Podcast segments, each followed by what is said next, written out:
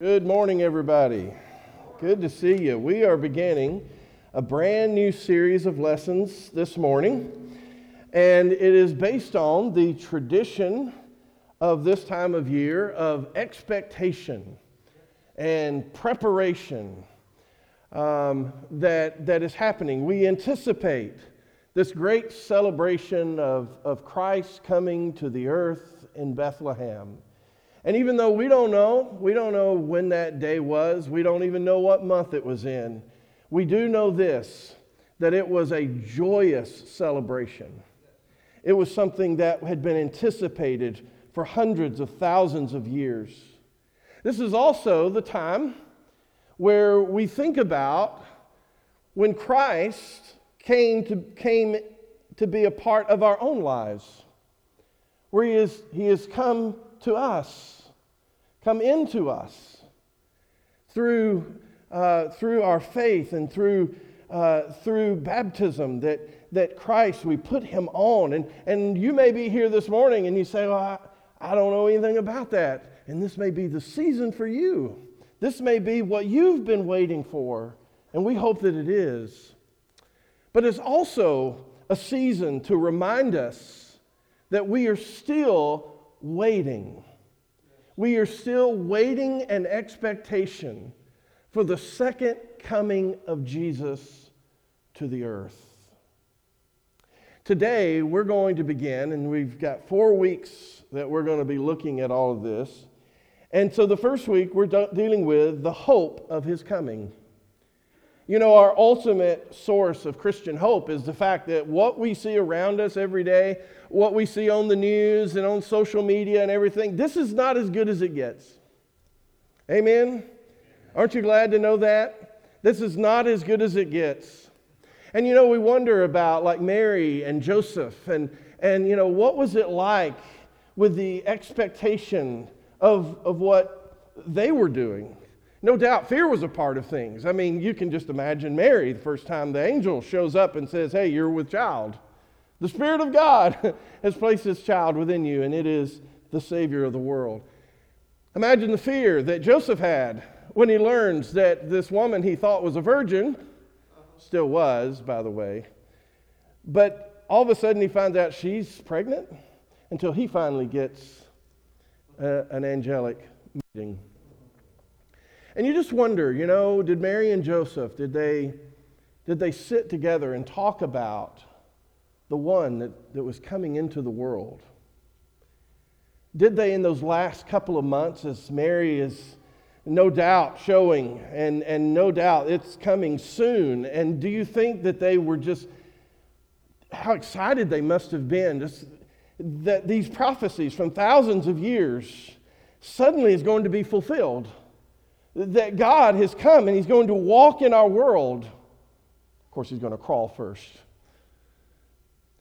You know, I, I see, you know, we've seen pe- people in this church who, you know, young adults who became parents for the first time. we got, we got this couple back here, Trevor and Mackenzie. They're, they're expecting in February. And Mackenzie works in the office, and we get to hear about all these preparations and the excitement. You don't know this, but Trevor gets excited I didn't know that until I went and, and, he, and he shot this gun and this blue powder came out and he found out he's having a boy. I've never seen Trevor act like this. I should have gotten the video, Mackenzie, and put it up here. But it's like, but can you imagine instead of a blue cloud that you learn that what you're having is the Son of God? The expectation, the preparation that must have taken place. And today we long for the return of our King. It is the season of hope, f- folks.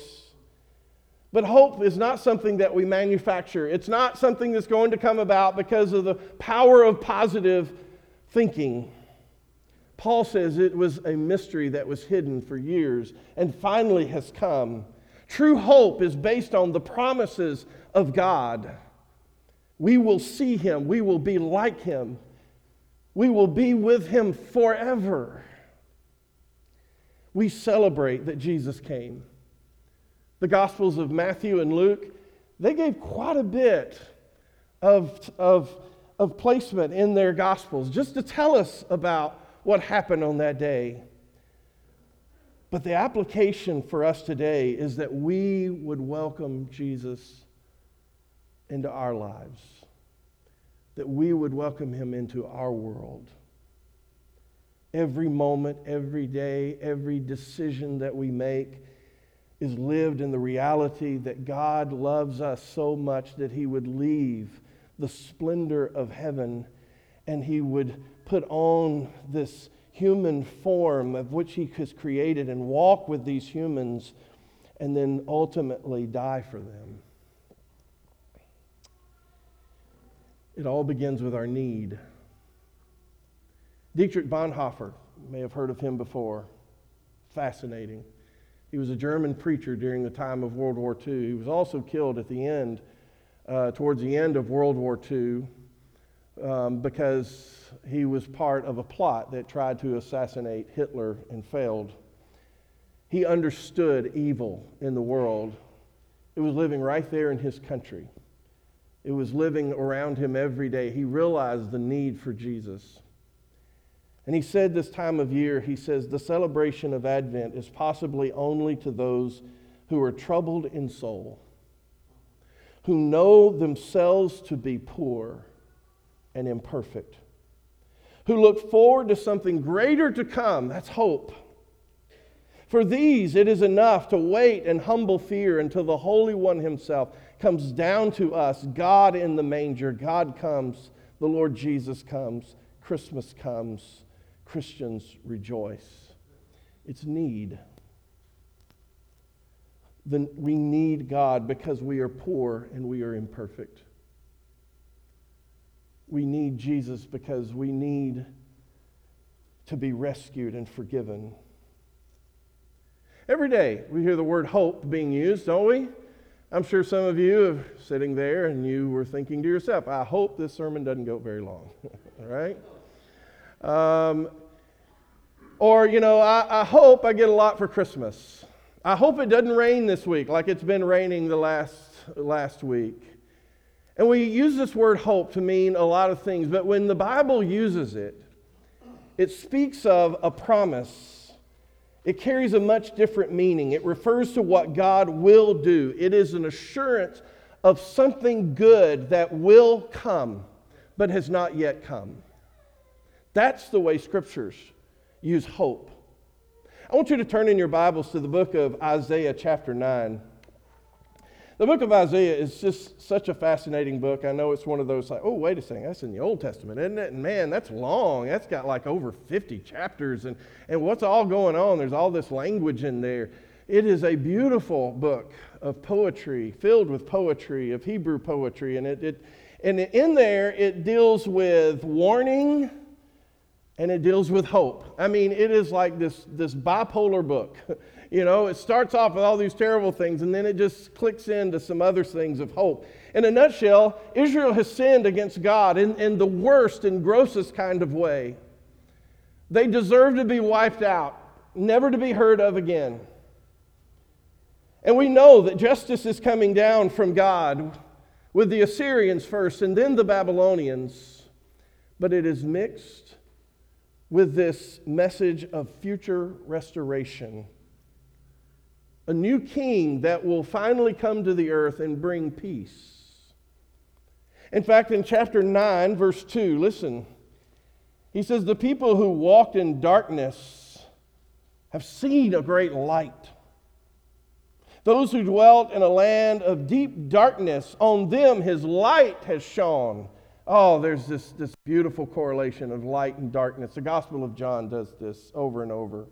But then notice verse 9. I mean, verse 6.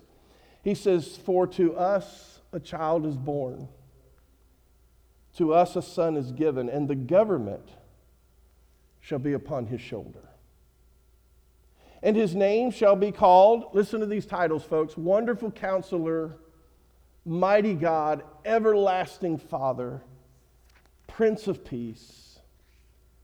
Of the increase of the government and of the peace, there will be no end. On the throne of David and over his kingdom, to establish it and to uphold it with justice and with righteousness From this time forth and forevermore, the zeal of the Lord of hosts will do this. This is going to be a king like no other. He is coming from the line of David. David, who was that? That was the greatest king of Israel. Those of you who know your history a little bit here. And he says he's going to be even greater. Look at these titles. He's telling us that one who's coming is the embodiment, he is the presence of God Himself. And then we come over to chapter 11 and verse 1, and we just read this, this little bit of poetry that just, it's like, what does this mean? There shall come forth a shoot from the stump of Jesse, and a branch from his roots shall bear fruit. Some of you are probably thinking, that's why I don't read this book very often. What is that about? Folks, this is so powerful. First of all, who's Jesse? Jesse is the father of David, the great king. And he says, it's from this lineage, he's going to come from this stump. And he's, it, the, the, the, the great one is going to come. A new David is going to grow out. In verses 2 and 3, he goes on and tells us he will, he will come in the sevenfold power of the Spirit of God. He tells us that he's going to bring a peace like, like never before as you read verses 6 through 9. He says, even the wild animals, they will be at peace when this kingdom is finally in its perfected realization. And then he says in verse 10 In that day, the root of Jesse, who shall stand as a signal for the peoples. Of him shall the nations inquire, that's us, and his resting place shall be glorious. It was the hope, this hope that the people desperately needed to hear because they felt hopeless. These people were in despair. Modern scientific research tells us behavioral uh, analysis uh, research, it, it has proven that when people get to the point they have no hope, they begin to die physically. You can die because you have no hope. Did you know that? Where there is no hope, there is no life. 3,000 citizens of Jerusalem, including the king, the queen mother, leaders of, of Jerusalem, they are carted off as captives of Babylon. For the next 11 years, there's absolute chaos in that land. Until finally the Babylonians come in and they absolutely sack and burn Jerusalem. They burn its capital, they burn the temple of God.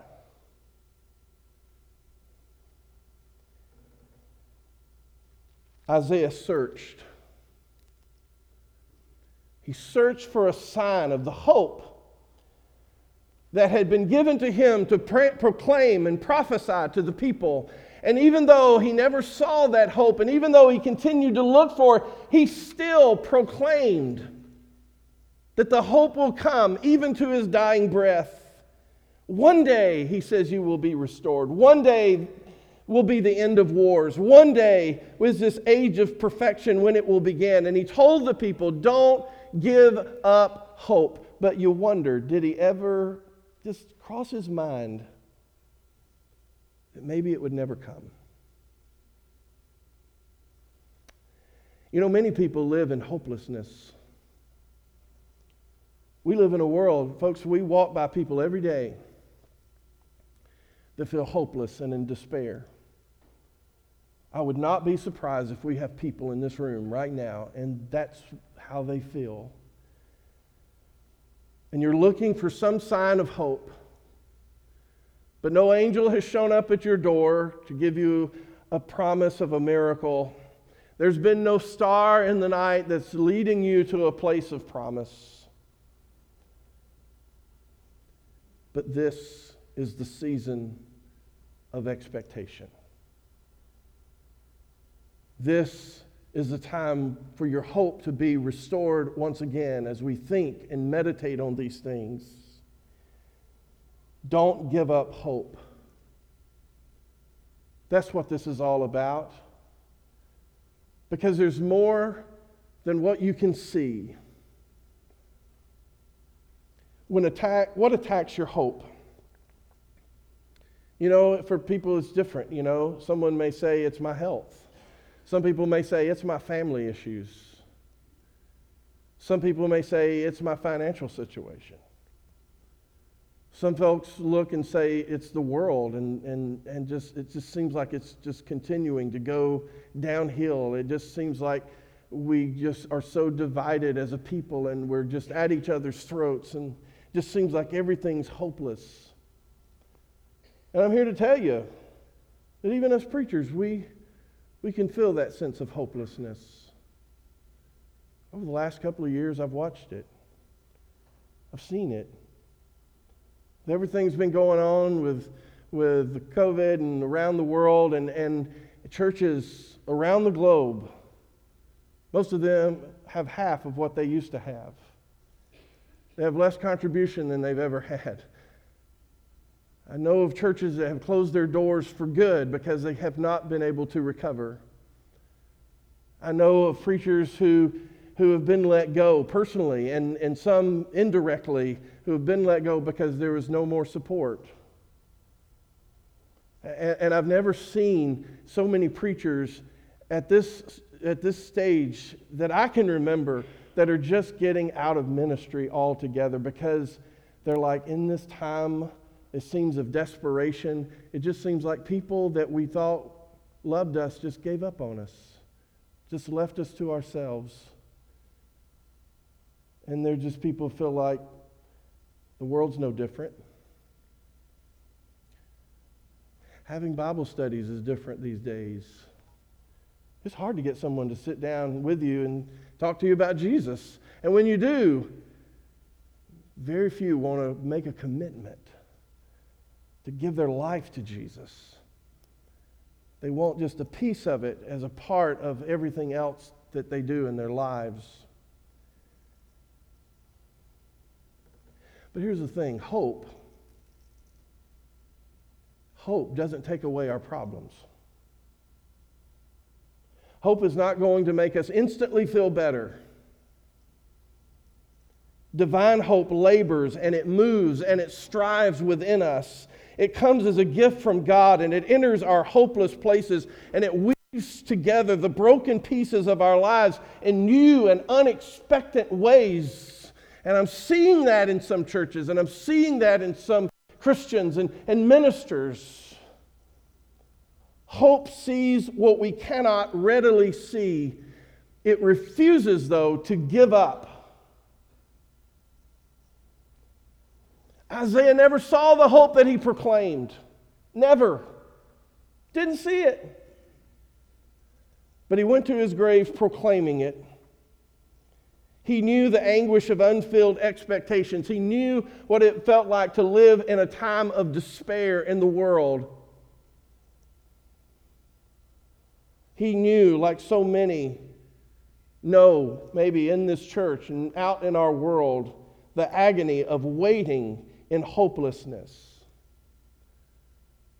And so he gives us a picture of a stump. A stump. A lifeless stump. But Isaiah can't let it go, can he? In fact, he uses a Hebrew word here for the stump of Jesse to describe, not to describe a dead and rotting tree stump, but rather one that survives after it has been cut down. A stump that has been injured by an axe, but it is not utterly destroyed.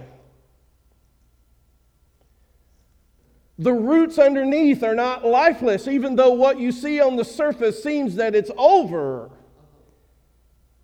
The stump looks dry and it looks barren above the ground, but it holds something secret under the ground. It only seems dead. In due time, the stump would sprout. And out of the gray, there's suddenly a color of green. And suddenly, there's leaves. It grew out of something that everyone thought was dead. My message to all of us here today is that we may be injured, but we are not utterly destroyed. The life that seems barren and without hope, it may hold an underground miracle that you just can't see. I declare in this season of expectation a promise of a renewed sense of life in our despairing times. Isaiah had a clear vision of this, this miraculous stump that suddenly life will grow out of, that will bring the, finally the Messiah. It only took 700 years before we read Luke 2. This says, And the angel said to them, Fear not, for behold, I bring you good news of great joy that will be for all the people.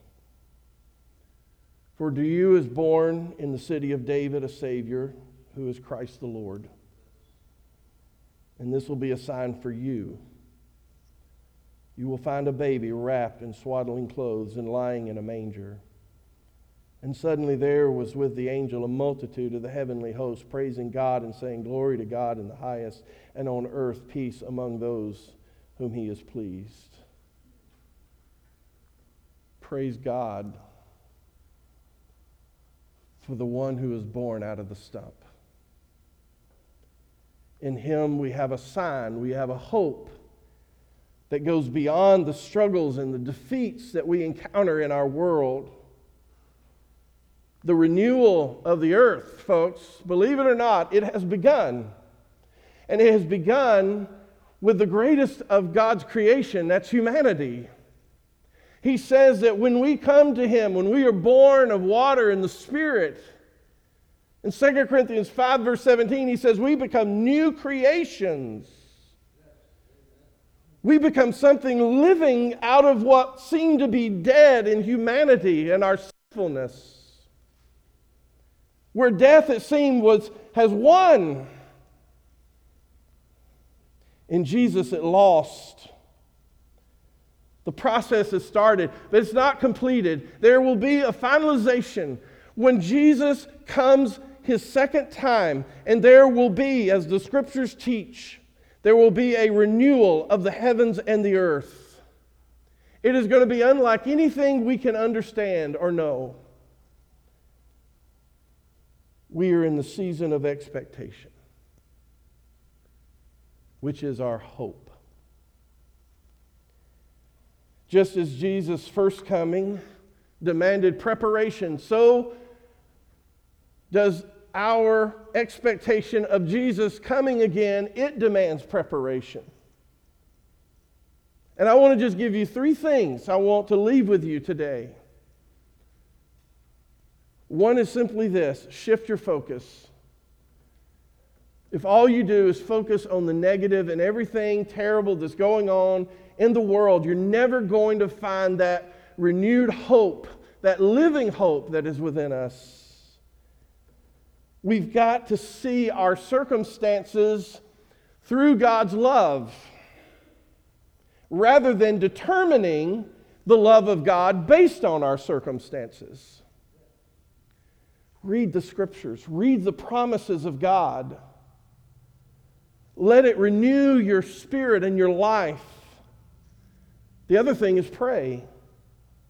I like what Max Lucado had to say about prayer. He says, Our prayers may be awkward, our attempts may be feeble, but since the power of prayer is in the one who hears it and not the one who says it, our prayers do make a difference. Pray without ceasing. It has a way of helping us to regain that hope that is so important um, to us. And the other thing is simply this build support and accountability. You know, the Christian life, it's difficult enough than having to do it alone. Even Jesus did not minister by himself, he ministered in community. And he also left a community, a community of people that in our darkest time, in our worst of times, when other people are running out on us in despair, that we have a community of people that we can continue to worship with and to love and to serve and to care for and to help build their faith and hope as they continue to help build our faith and hope.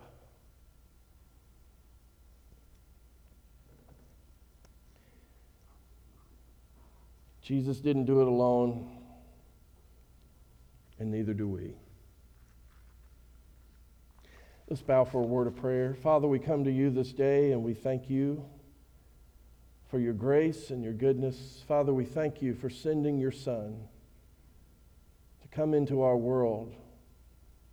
Father, I thank you for those who had such tremendous faith in the worst of times. Continue to believe that the Messiah would finally come into our world. And Father, may we in this day and time never take for granted that Jesus has come. And that we are in this in between as we are awaiting his second coming. How blessed are we, Father? Father, just build up those who may have come in this morning and they're just they're, they just feel torn down. They feel like all life is in despair. Father, I pray for those who are not with us, those who have chosen to go into the despair of the world. And Father, I just pray somehow, some way, that we can reach them. Father, help us be prepared and ready.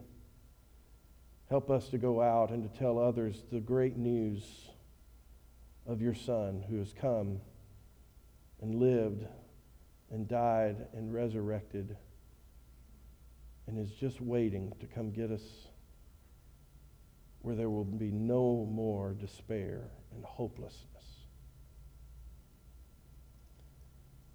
Father, we thank you once again, and it's in Jesus' name we pray. Amen.